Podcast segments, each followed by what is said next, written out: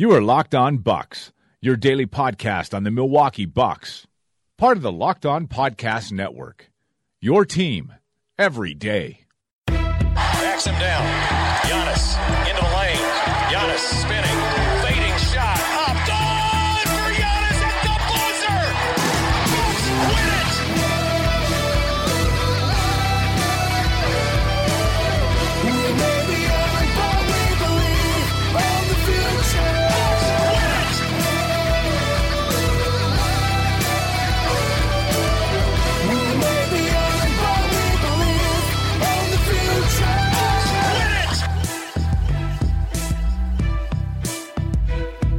Welcome to Locked On Bucks. I'm Eric Nehm, Milwaukee Bucks reporter at the Athletic Wisconsin, and joining me as always is my good friend and the founder of BrewHoop.com, Frank Madden. Frank, how you doing, buddy? Doing well, Eric. Uh, you know, I didn't get a chance to, to talk with you uh, after the Celtics game.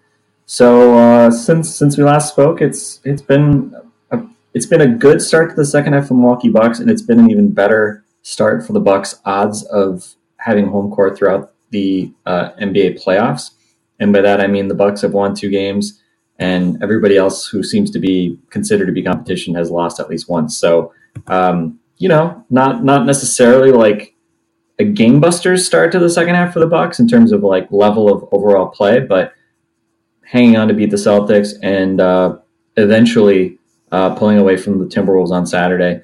Um, tough to complain too much. Bucks kind of getting their group back, and other teams are, are seemingly having a harder time doing that. I gotta say, Frank, I appreciate you saying the teams that are supposed to be the Bucks competition. That's very well done. Uh, and I also think that means that you have a larger point that you wanted to touch on because you opened up your microphone and started complaining to me um, about the coverage of the Bucks win over the Celtics on Friday. Uh, so, what do you got for me, buddy? Well, look, I mean, I'm not going to tell you that the Bucks winning by one point at home is, you know, some confirmation that they're going to win a championship or something like that, right? Um, I don't know. It just it just seems like with Boston in particular, people have been either. It just seems like people have been trying to pull, you know, storylines to grasp onto about why the Celtics have finally figured things out, or you know, arguments basically to confirm what people thought was going to, you know, were going to be the reasons for the Celtics being good before the season started. And it's just like it's just annoying because it's like like I watched the jump uh, this afternoon. I I was uh, in Houston this weekend with my family, hanging out with the in laws, and uh, came back Sunday afternoon. Threw on the jump since I didn't see it on Friday, and you know, it, of course, it took them like you know 20 minutes or something to even talk about this game. And the starting point of the discussion is like, was there a foul on the Bucks on the final play of the game?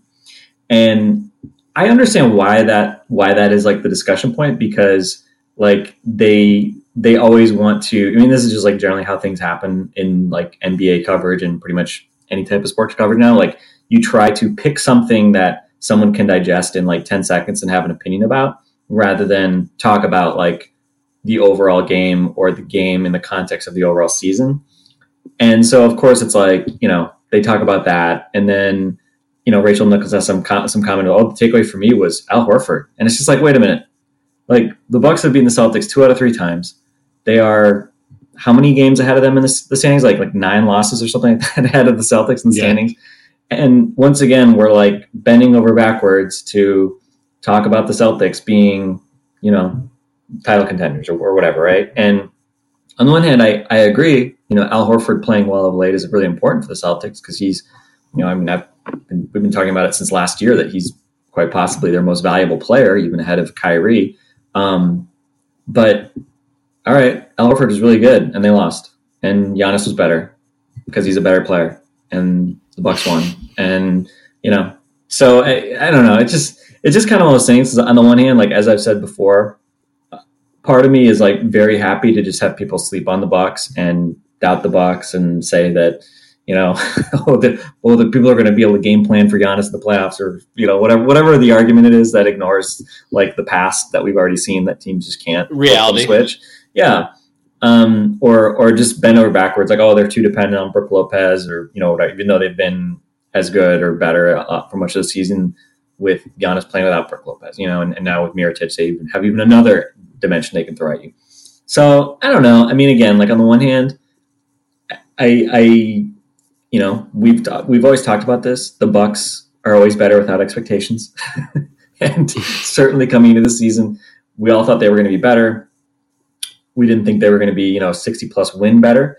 Um, and so there's still like a little bit of, you know, there's kind of the honeymoon phase. There's a bit of the like, you know, like oh, this is just really fun phase. I mean, this is this is in a lot of ways like. Uh, I don't know. People like like we've been saying, people should enjoy this because there's the surprise factor. There's the nobody's looking to like blow holes in them, put them under the microscope necessarily, and yet at the same time, people are skeptical for without like a lot of good reason all the time. Um, and so I think it's it's kind of a funny, I don't know, it's kind of a funny phase because I think people need to enjoy it. I think you know again like, and I fall fall into it as well. Like, don't worry about like what other people are saying because I think it sets itself up very well for the Bucks because the Bucks could win 64 games, have the number one seed across the entire playoffs, and nobody's going to pick them to win a championship. And a lot of people are going to pick other teams to come out of the East. So, you know, there's still everything to play for, but I don't know. I let, us say this: I totally get people like because I, I mean, clearly I I get annoyed by it too um, when kind of like people who especially don't watch the Bucks a lot or you know are just looking for reasons to kind of create competition that maybe at least hasn't been there during the regular season um, try to conjure up sort of these narratives especially for a team like the celtics. Um, but whatever you know what? Between us amongst friends bucks nation it's it's, it's dumb you know? Um, and i think i think a lot more people are coming around to the bucks because it's just you know i mean how long can you kind of dismiss them um, until you know. I mean, do you do you wait until they've won sixty games before you say that like, oh wow, this is a great team, a great team? Um, yeah. I mean, I'm sure some people will do that, but um, I don't know. I'm I'm I'm kind of in that middle middle road between wanting the recognition because I think the Bucks deserve it, and also like you know then going back and saying ah maybe that's okay because again if the Bucks can win 64 games and be able to go into the playoffs playing the no one believes in us card, that might be the ideal situation for them. Yeah, it's funny. We were kind of talking about this before last night's game. I think it was like Matt and Kane and uh, Malika Andrews from ESPN. Like we were all talking about just like you know the idea that it, it would be hard to figure out a way to think of the Bucks being any better this season and that dominance being any more boring. Like there, there's just been no drama to the season. Like it was in the preseason. Oh, look at this! The Bucks are going to shoot a bunch of threes. That seems cool. That also seems quite helpful because I would guess that's going to help Giannis. And you know what? It was. It was incredibly helpful, and it's made them a much better team. And now they're very good offensively. And oh, Bud's going to come in and he's going to in, install these principles defensively, and they're going to be much improved defensively because they have a lot of talent defensively. And sure enough, that's exactly what happened. And it, like I said, b- besides uh, you know winning the first seven and then going every other for uh, about a month or so, I think it was when they had gone win loss win loss win loss for a little while. Other than that little like month long stretch, they've just been very good throughout the whole season and. Uh, you know, we're at a spot where yeah, I don't I don't know what questions you can have anymore. Like, oh, you know, they're beating up on the East, but they can't beat the West. Oh, okay, that's not true. Uh, they have uh, they can win at home where they're 24 and 5 but they can't win on the road okay they're the league's best road team uh, they can win big but they can't win close games okay well they win close games all the time uh, or any time that they're put in those situations, I should say, not all the time because they blow teams out. Um, they can beat up on the rest of the Eastern Conference, but not the top of the East. Okay, well they're eight and two against those teams. So like, it, no matter what you're trying to conjure um, and what you're trying to do, like you, you just can't find something. So because you can't find something, the only argument you can make is this team hasn't won a playoff series since 2001 and that's not going to change. Um, that, that, that's not going to change until the playoffs. So I think it's just what everyone's going to lean back on because I, I think it's easy. Like like you said, like if you're trying to think of uh, digestible content, um, you know, and how and you know maybe not watching the entirety of Bucks Celtics and watching every second of it. Uh, yeah, saying that the Bucks are the best team in the East, maybe not the most uh, maybe not the most interesting talking point. Maybe you want to go in a different direction. And uh, did Kyrie get fouled? Like, okay, maybe he did, but also the officials missed six calls in the final, or I think even more, like eight calls in the final uh, two minutes. So, like, what, what are we talking about? They were the rest were just bad. Like, it doesn't matter whether or not they missed one there. Uh, and oh, if you do want to say they missed one on Kyrie, then you also have to say that they missed one on Kyrie uh, when he set a moving screen to try to free open Marcus Morris. So like, there's just this circular logic that just you know keeps people away from talking about the Bucks and has them talk about these other teams, which is very clearly what everyone wants to do. Like I said, when when you talk about the rest of the Eastern Conference, you are looking for excuses for why they have not been as good as they could possibly be. And when you're talking about the Bucks, you're looking at reasons for why they aren't as good as they have been. Like that's that's to me just kind of what the story of the season has been. And is is it a good or a bad thing? I don't I don't really know. Like I, I don't know how any of that stuff uh, affects really anything. I I do know though that I'm in the Bucks locker room and it it could not be more loose. Um, I've, I'm, I'm, at shootarounds. I'm at practices. Uh, this is a loose team. Uh, I'm trying to think on shootaround day before Boston. Brook Lopez spent five minutes with me joking out, joking around about uh, his All Star break and being at let's see which one's in Florida, Disneyland, wherever his house is.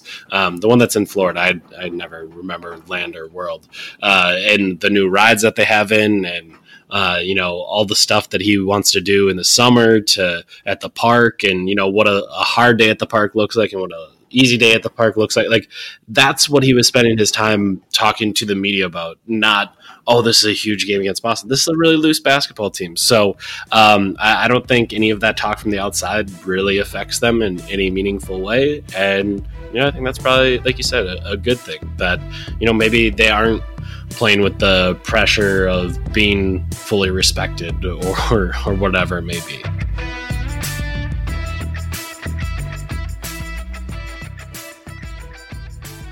Yeah, so I mean, really, my two biggest complaints about the last couple games. Well, I think probably three, three, three complaints. One, um, that they only barely beat the Celtics rather than laying the wood them. That would have been more more satisfying if we could have had a, a wood laying of the Celtics um, just to quelch, you know, any discussions um, about Boston for now. Although then Boston did a, a solid by promptly losing to the Bulls uh, on Saturday, so that that, that kind of helped that. And Kyrie keeps talking, so blah blah blah, Kyrie.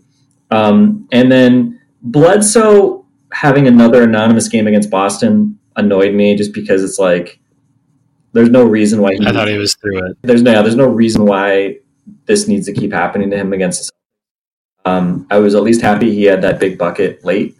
Um, and obviously, you know, with Giannis, um, you know, he made made Kyrie missed um, there uh, at the end. Um, but you know, bookending the All Star break with a four point night against the Pacers and a five point night against the Celtics, not exactly making me feel great about uh, Eric Bledsoe, despite oh, for some reason Siri butting in. Uh, I don't know what I just said to um, but uh, yeah, I mean, Bledsoe struggling in two straight games against the Celtics and Pacers was a bummer because obviously he had been playing very well, um, and obviously he's been good all season. I was happy to see him kind of bounce back a bit on Saturday uh, against the Wolves, at least you know returning to form, at least scoring 16.7 assists, couple steals, five boards. Um, but yeah, I mean, kind of a reminder there, like Bledsoe, maybe more than anyone, I think has something to prove in the playoffs. Um, and you know, again, like uh, I think the the noise about the Bucks and you know 2001 and all that.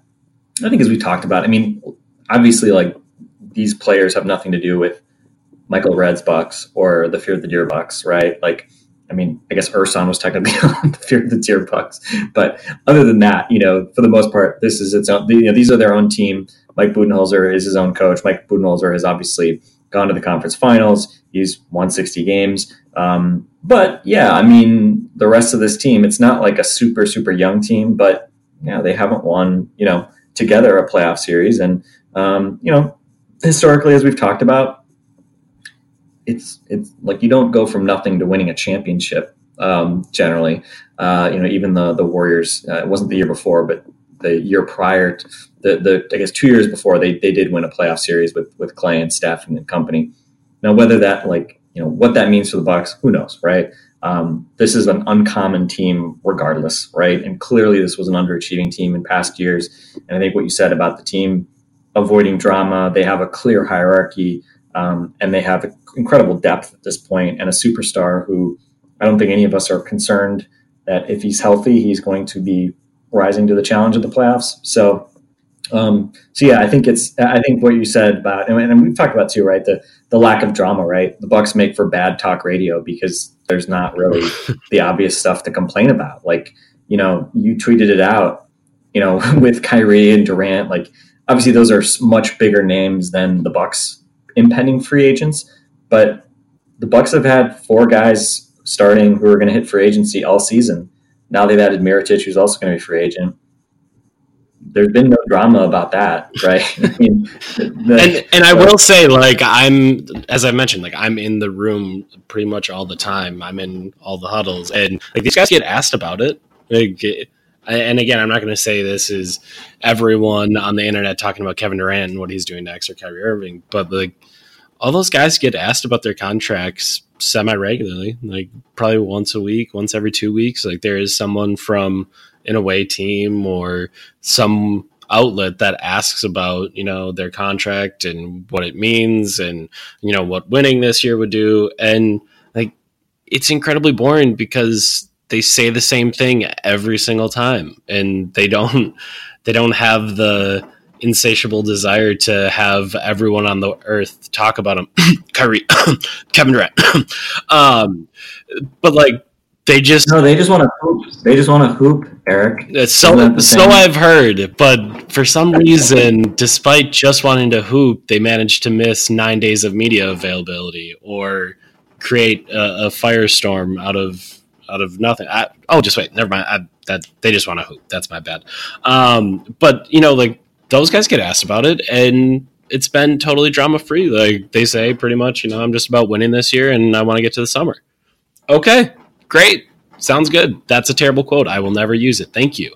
Um, and like it just like keeps going. And it's not it's nothing. It, it, has it it's so rare that you have four starters that all need new contracts and it's not a story at all. Um, let's look at maybe the the game especially the saturday game since you you obviously talked about the celtics game and we kind of just alluded to it um, interesting kind of context. You look back at the Bucks' previous four games; they were really defensive. The the, the four games preceding obviously the Celtics game was was way more rock fighty than you might have hoped. Um, uh, doldrums affecting both teams. Um, the Indiana game was also, though, um, a bit more of a slog, and the two games previous to that also, um, including the the Magic game, the Bucks really did not score that much. And defensively, they weren't even that bad, even when they got blown out by the Magic.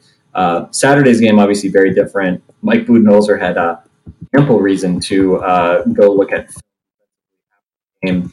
Um, we saw uh, a lot of shots being made. Uh, we saw, saw, maybe the greatest like five minutes of Anthony Tolliver's life. Um, although Anthony Tolliver is a very solid player in terms of like you know stretch, you know mobile defender, like all fine and good. Respect Anthony Tolliver. Hey Minnesota, um, if you want to uh, buy out Anthony Tolliver or uh, Taj Gibson, that'd be cool. Yeah, yeah.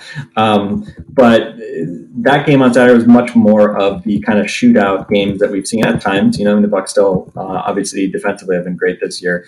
Um, but as our friend Ben Golliver tweeted out, uh, I believe that's now 540 point games for the Bucks this year. And what was the stat in the past 30 Four years? in the last 30 years. yeah. Four.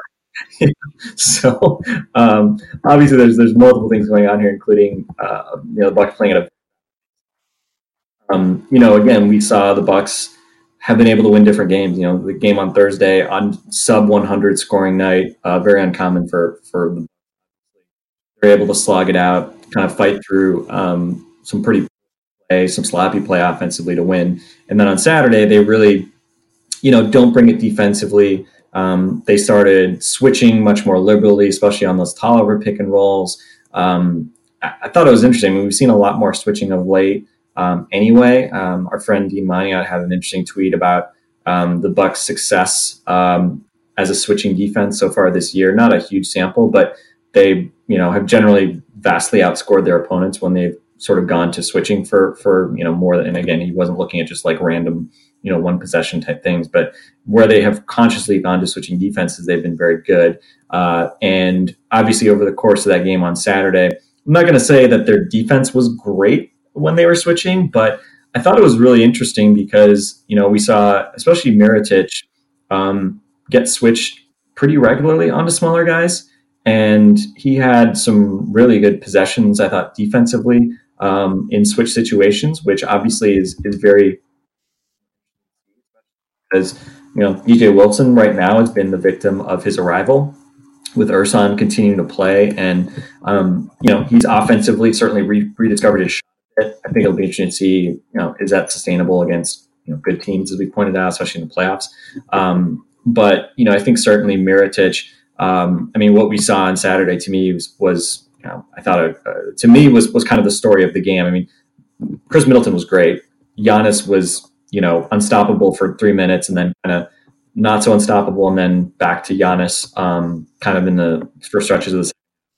Um, Middleton was really good, uh, but Mirotic scoring 17 points on in 18 minutes. He kind of did like it was kind of like the you know uh, Mirotic sampler platter, like to kind of whet your appetite for what you hope to see from him moving forward. You know, we saw him score eight points and, and kind of give you a little sample uh, against the Celtics.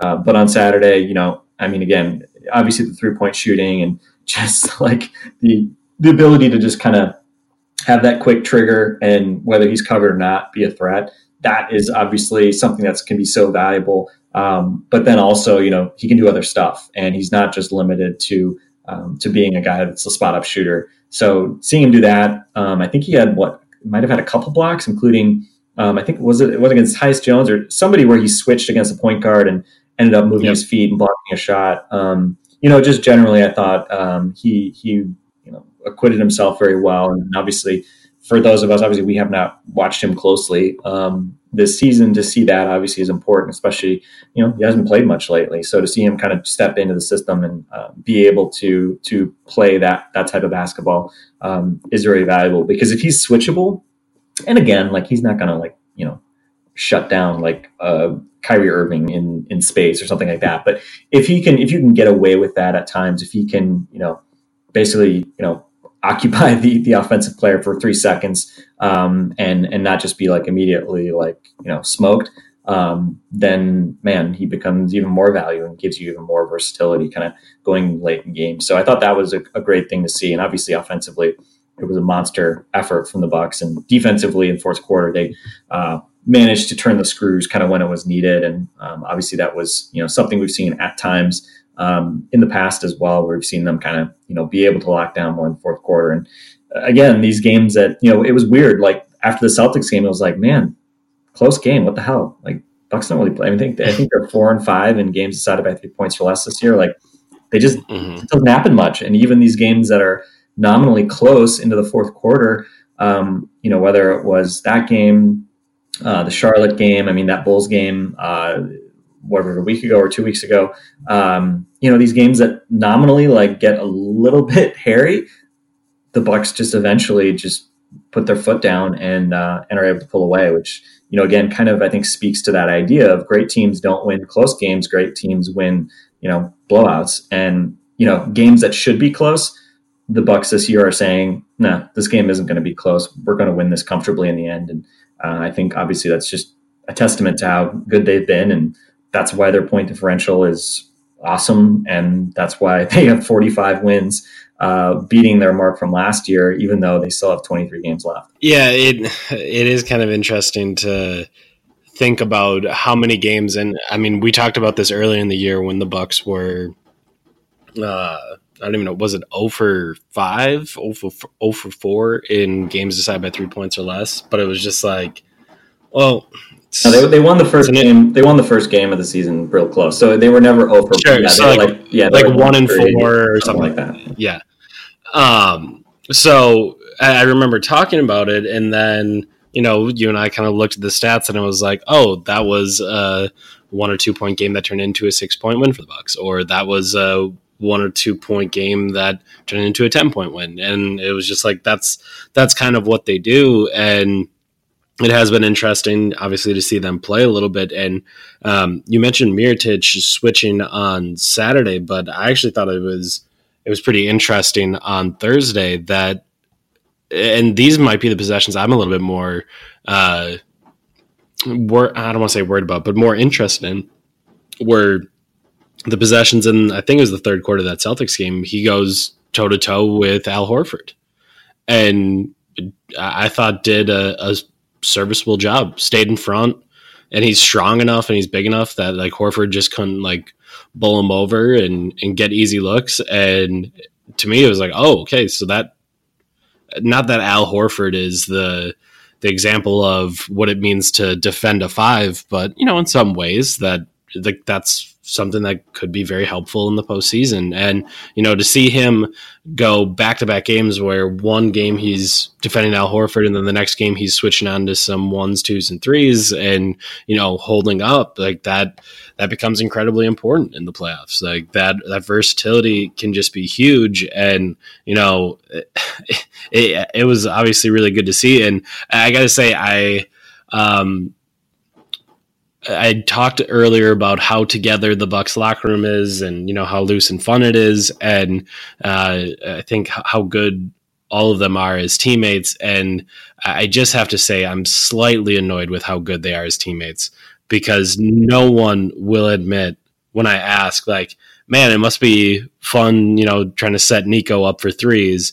And they all say, oh, you know, he can do so much more than just shoot threes. And it's like, yes, guys, I understand. And you've all told me this five times already.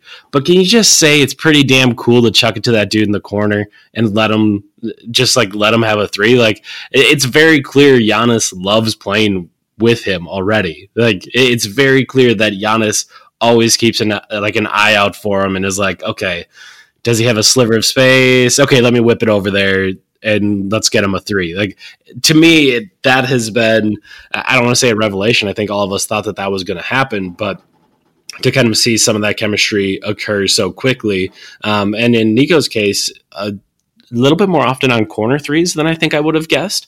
Um, that he's been in those spots with Giannis on the floor, but either way, like uh, this, that addition again I don't know if you can take the Bucks offense much higher, but I, I, think it very clearly does. Like it does take them to another level.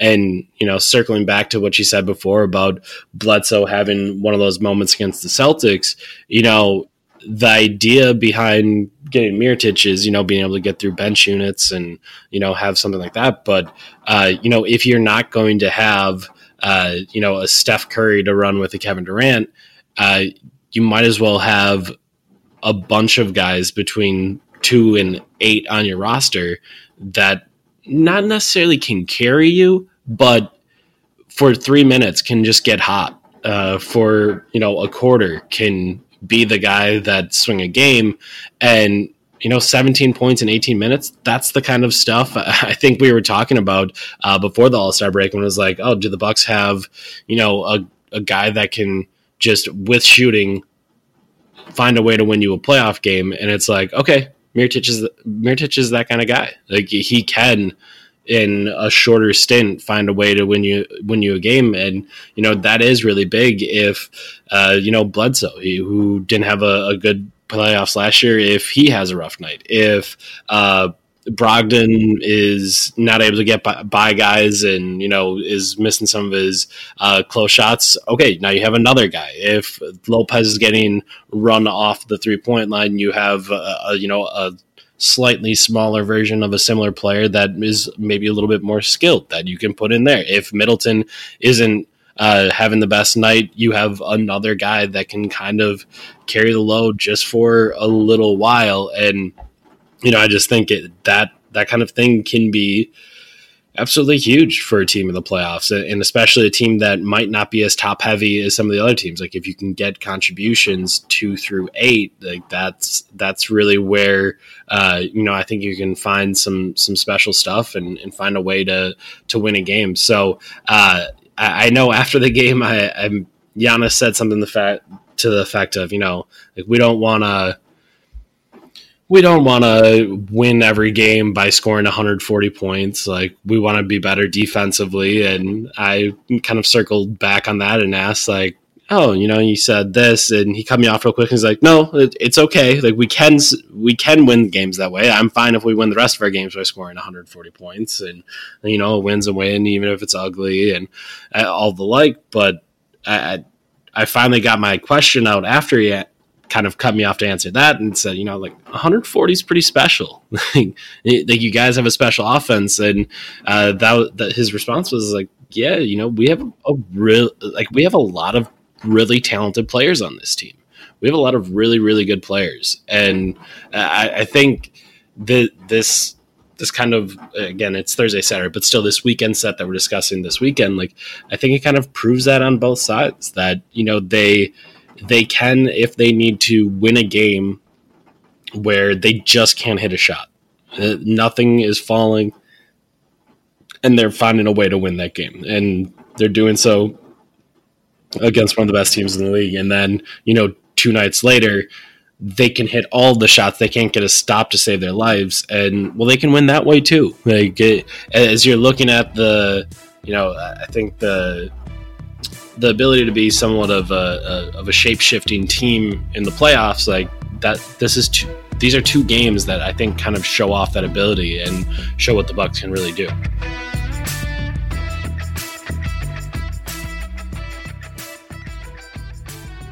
Yeah, it's just remarkable. I mean, you just I mean, I'm just like looking up up and down the stat sheet. The number of guys that you know you just you just have to worry about like being a thorn in your side and um, being able to do things on both ends. It's just it's just pretty re- remarkable with this team. And I mean, um, one thing I wanted to ask you, I think you know we talked about how the real you know one of the major upsides of Mirotic is that you know so had been kind of the weak link in the rotation, and you know obviously Mirotic is sort of like I don't know it it, it, it feels I don't even know if they're really that even comparable to say like oh he's like basically like a super version of Ilyasova because I mean they, they play differently right but um, but obviously, you know, they're similarly sized, um, kind of, or maybe used similarly positionally. Mirotic, I think, obviously can can move better, can dribble better. So, you know, the idea of putting him out there with and p- even playing some three, I mean, he's done that in the past.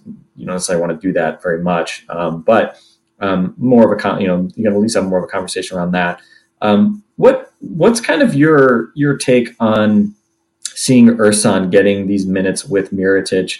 Uh, and kind of how they're balancing that because it's kind of interesting because it's like on some level, i would have to double check how much time Giannis and Mirotic have actually played together. Obviously, it hasn't been a ton just because like Giannis is the starter and Mirotic is a bench guy, and I think on some level it kind of is natural um, to break them up um, because they're clearly like the, the kind of the best at creating kind of offense in a lot of ways. Although Brook Lopez has been doing more of that of late as well. Um, but I don't know. What's kind of your your initial take on sort of like how they're using Mirotic? Um, it feels like we're seeing a lot of him with with Ersan, you know, just sort of as being that kind of second unit shift um, at the big spots. And you know, I guess the good news is Ersan has looked better. Again, still have questions about him um, and what he can do in a, in a playoff setting. Um, but I don't know. What, what do you think about that? Is is there something that you really want to see in terms of combinations, um, kind of as we get more down the stretch here. Obviously, you know, Mirotic is just kind of settling in, so you know we haven't seen necessarily all the different variations and late game combinations that we might eventually. But what's kind of been your initial reaction to, I guess, how Mirotic is fitting in and, and how he kind of complements the other big guys? I think I've been sort of surprised by uh, how often Bud has been going to like jumbo packages.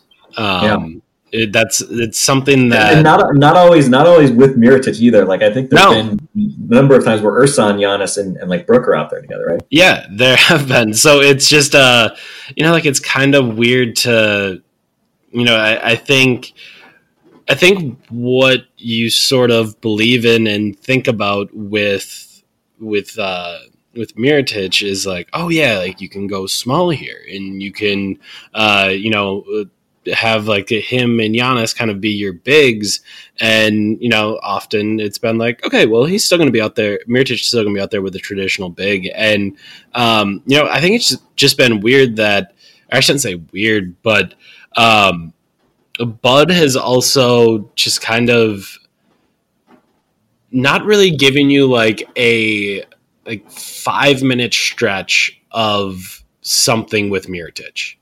Like it's not like okay, these five guys out there for five minutes. Like it'll be okay. Mirotic is out there for five or six minutes. Then again, like this has something to do with him still getting his cardio back, and you can kind of tell that he hasn't played in a while and he's still working through all of that.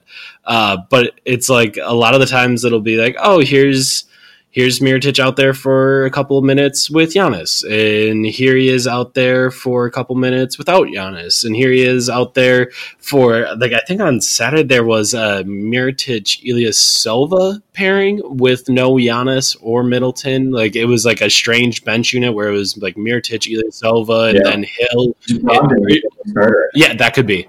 Um, but it was just like, okay, like I think as what we've seen thus far is just Bud, uh, at least to me, just kind of experimenting and trying to figure out how those puzzle pieces fit together. Because I, I don't, I'd have to really look into the lineup data, but I, I can't imagine there's a Mirotic lineup that has been on the floor, like one five man grouping that's been on the floor for more than 10 minutes. Like, and again, he's only played probably less than, I mean, like 35 total, probably, um, somewhere around there. So uh, that's not saying much, but it, it is a, a lot of experimentation. And I am curious to see when, you know, when does it uh, kind of become a little bit more normal? Because I do think in many ways Mirotic can be the guy that uh, you can put with some of those bench units that I think got a little bit hairy at times before the All Star break. Or, yeah, um, before the trade deadline, like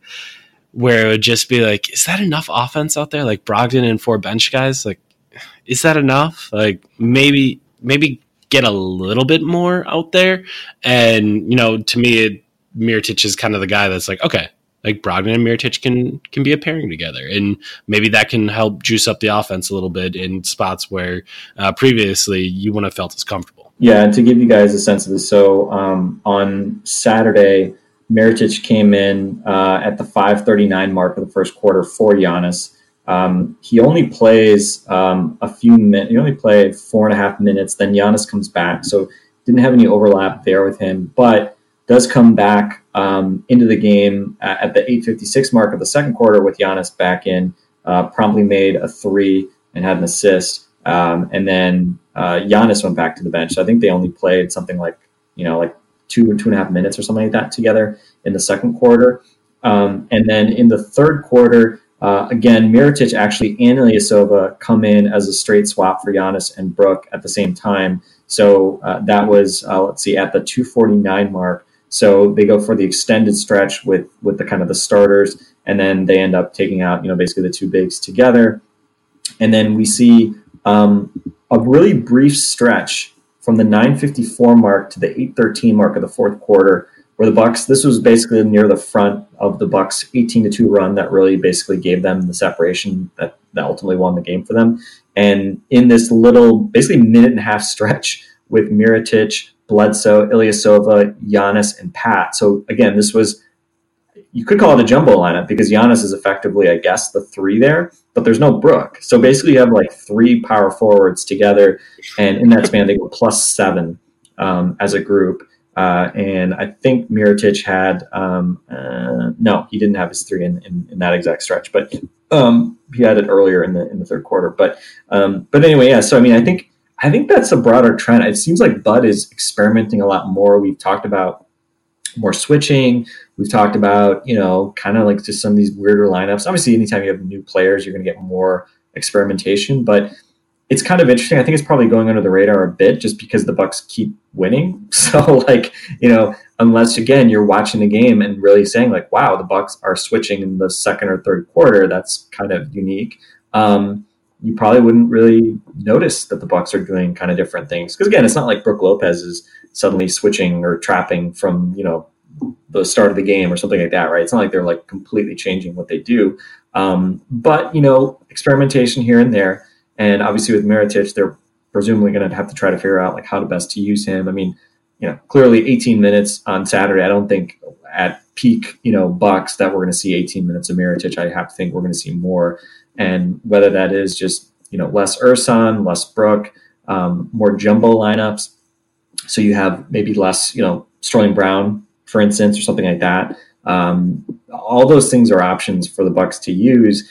And I think it'll just be, you know, I think one of those interesting things to watch down the stretch here because, you know, obviously the Bucks are kind of in a good mode right now. Um, and I mean, again, kind of keeping with the drama, you know, knock on wood, you hope nothing changes, but they haven't had a losing streak all season. There's, you know, there's been like, there's been no internal strife other than like when Middleton got benched and then he missed the game due to personal reasons. And you know, obviously that was kind of a, you know, more of a coincidence than anything. And, you know, I think Zach Lowe had a great piece um, on, uh, on, on Khris um, last week, um, kind of going through, really really big picture on Khris, um, which was a, a, really good read. Um, but uh, but yeah, I mean there was there's been like I think especially for Khris maybe some some learning, some um, adjustment that has happened.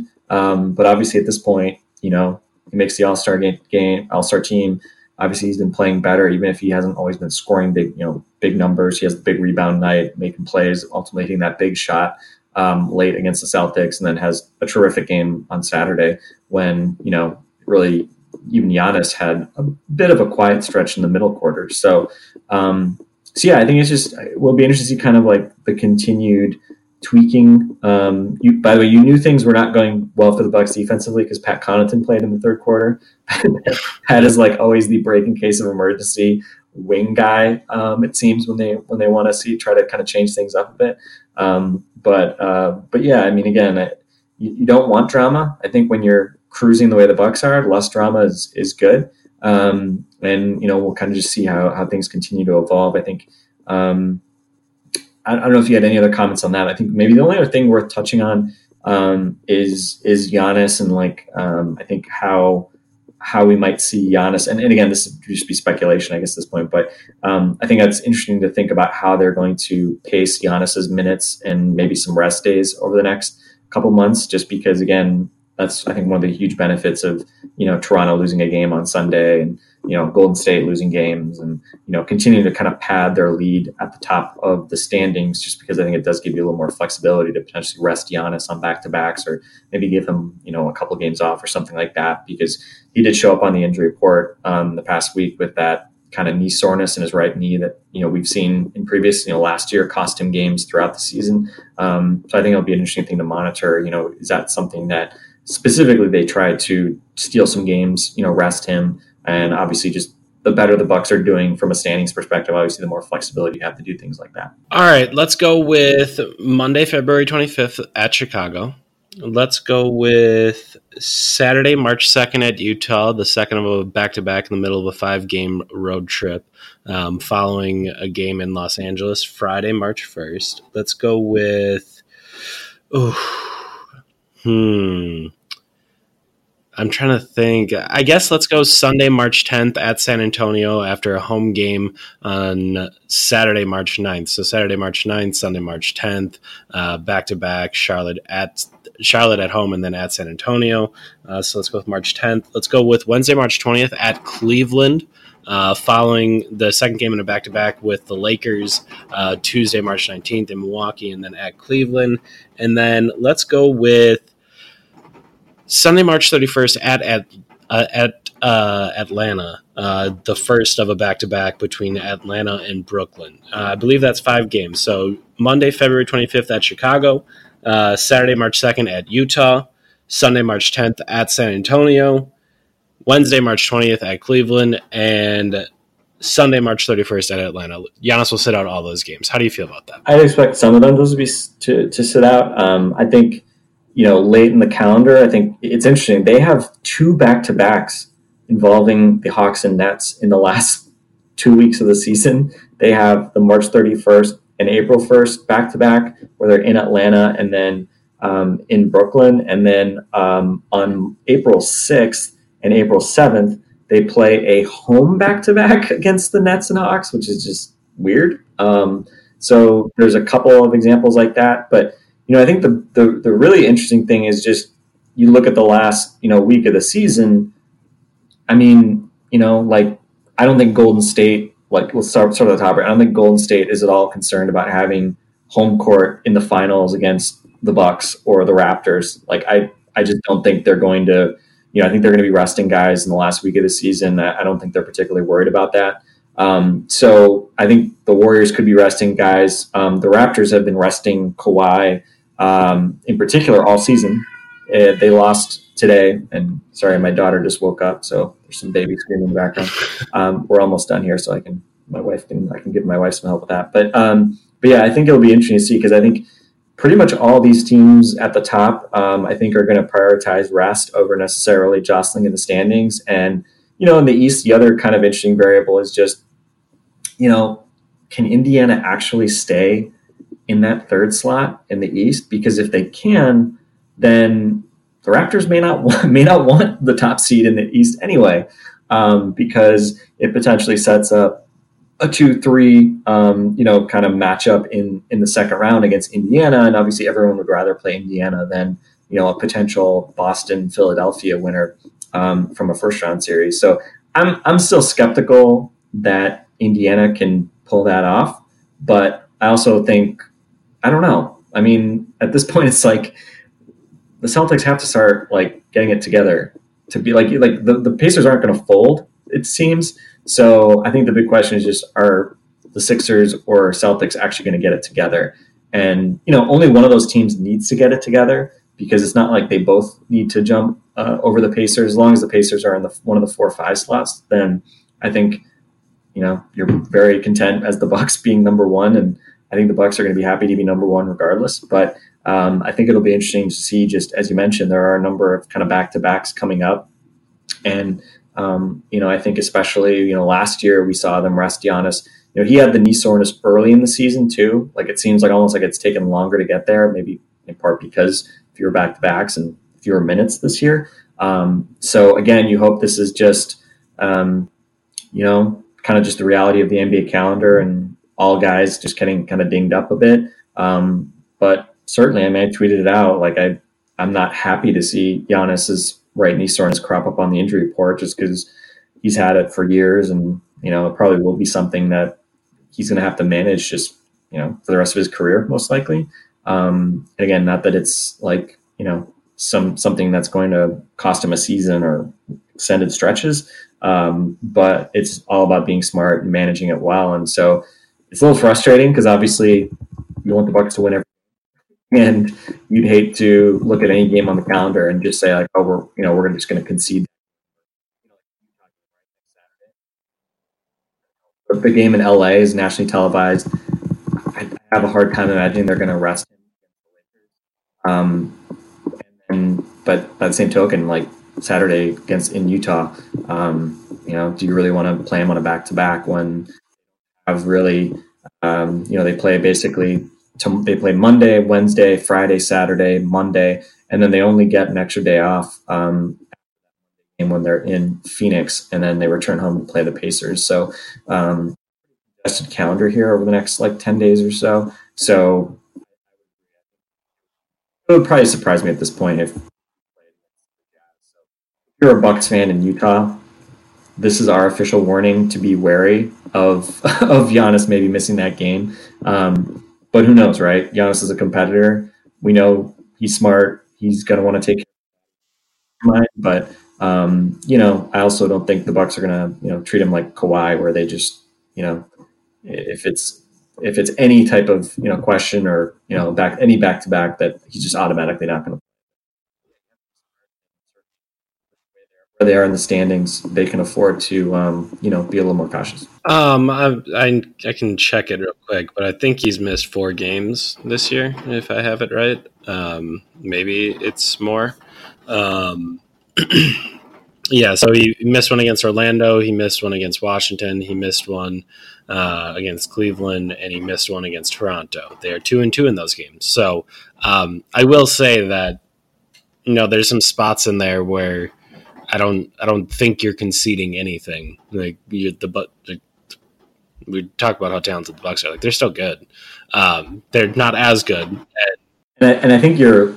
I mean, again, Nikola Mirotic does not replace what Giannis does. No one does. But I think in a like random game against like a decent team, you you really can use Mirotic more of that sort of offensive creation type, right? So I think again, like I think they you have you're much better suited towards you know being able to cope with Giannis missing a game here or there now um, than before the Mirotic trade too. So you know again could be an interesting opportunity also to get DJ Wilson back into the lineup, get Mirotic some extended run. Um, I'd be curious in the that scenario who they would start. Um, but uh, yeah, I mean, again, like another reason why the Mirotic trade is nice because I think it does give you maybe a little more flexibility. You don't lose quite as much. Yeah, for sure. So, so yeah, I mean, I'm not gonna try to tell people that they shouldn't be mad if they bought right. tickets a while ago um, for like a game and then Giannis doesn't play. Um, I will just say that I know sometimes it's only going to be the only game in San Antonio or Utah or wherever it is if you're a Bucks fan. Um, but you know, watch out on the schedule. Any back to back, I I think you. I don't want to say you shouldn't be surprised, but you know if there's a back to back, you guys can sit out in the NBA. So just be just be prepared for that at any time. Um, all right, I think that's gonna be it for us for today. Uh, we can. I don't know what we're gonna do after this Bulls game. I will be driving down there. Hopefully, I won't almost die on the way back like I did last time. Um, so maybe Kane and I will do it, or maybe Frank and I don't mystery guest will do it, or we'll figure it out. So that'll be tomorrow. Bucks Bulls in Chicago. We'll see if Giannis plays. We'll see if the Bucks are able to pull out a win. So for Frank Man, I'm Eric. This has been Locked Bucks. We will talk to you guys tomorrow.